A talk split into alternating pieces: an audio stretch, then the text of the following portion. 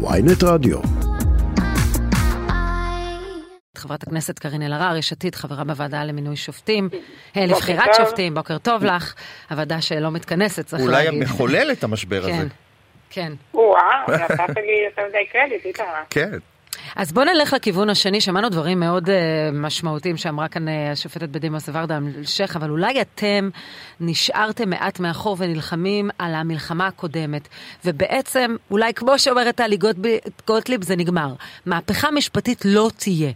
זאת אומרת, אנחנו מדברים על איזה פשרה כזו או אחרת, כן תהיה התערבות בוועדה לבחירת שופטים, אבל די ברור שלא תהיה מהפכה משפטית, ואתם אולי לא, הגבינה זזה ואתם אולי לא זזתם איתה. ואתם אולי משחקים גם לא. לידיו של נתניהו.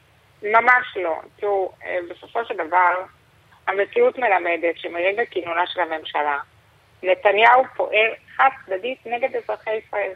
פוגע בכלכלה, בביטחון, אה, השפע החברתי הולך ומעמיק.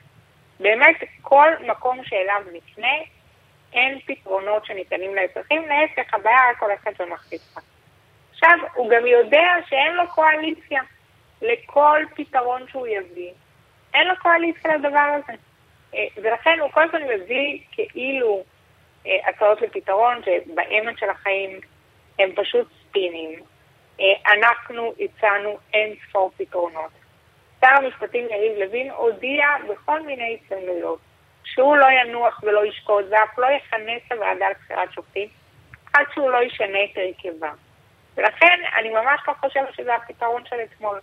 אני חושבת שמדובר בתוכנית מאוד סדורה של שר המשפטים, שלא מתכוון אה, לקחת, אה, אה, בעצם הוא לא מתכוון לעצור בשום תרור עצור, עד שהוא לא יקבל את מבוקשו. תראו, הוא לא מכנס את הוועדה לבחירת שופטים. לא רק לשופטי העליון, גם לא לשופטים בערכאות נמוכות. במי הוא פוגע? פוגע באזרחי ישראל. ולכן יש לנו חובה גדולה, לא רק מוסרית, אלא גם מקצועית, להמשיך ולהיאבק בדבר הזה. אין פה שאלה של מה יקרה. המציאות מלמדת שמה שהולך לקרות, שזה עוד מאותו הדבר, ואפילו יותר גרוע. הדבר- ולכן חייבים להתנגד. הדברים של לוין היום, אה, הבוקר, הוא בעצם אומר שעצם הדיון היום בבית המשפט העליון הוא בעצם אה, מוטה מיסודו, משום שאסור לבית המשפט העליון לדון בחוקי יסוד. אני הייתי יכולה להסכים איתו לו היה מדובר באמת בחוק יסוד.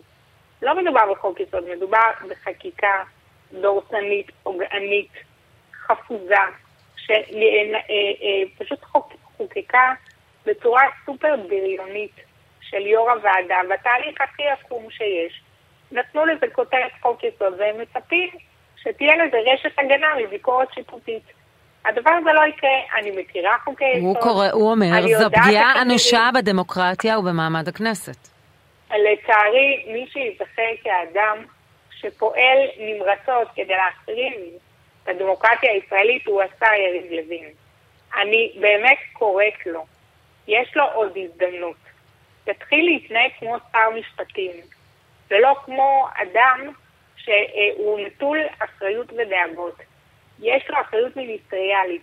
הוא צריך להפעיל את הוועדה לבחירת שופטים, הוא צריך לדאוג שימונו שופטים. זה אה, אה, דאגה לדמוקרטיה.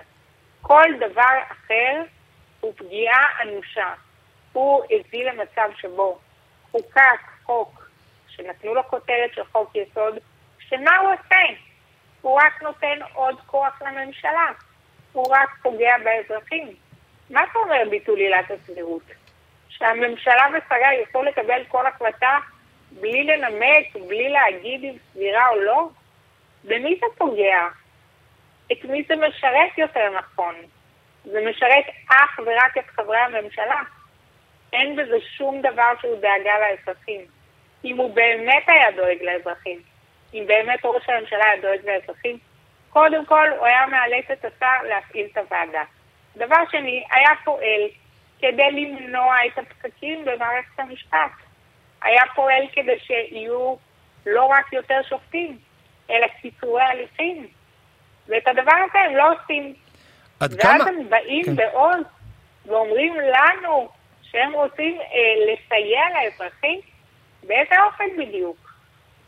עד כמה את מודאגת מהפיצול באופוזיציה? אה, יש רושם שאתם ובני גנץ לא, לא באותו צד, ושהוא החוליה החלשה, ומי שאולי כן ייתן לנתניהו את, ה, את הכרית ביטחון הזאת שהוא מחפש איזושהי הסכמה.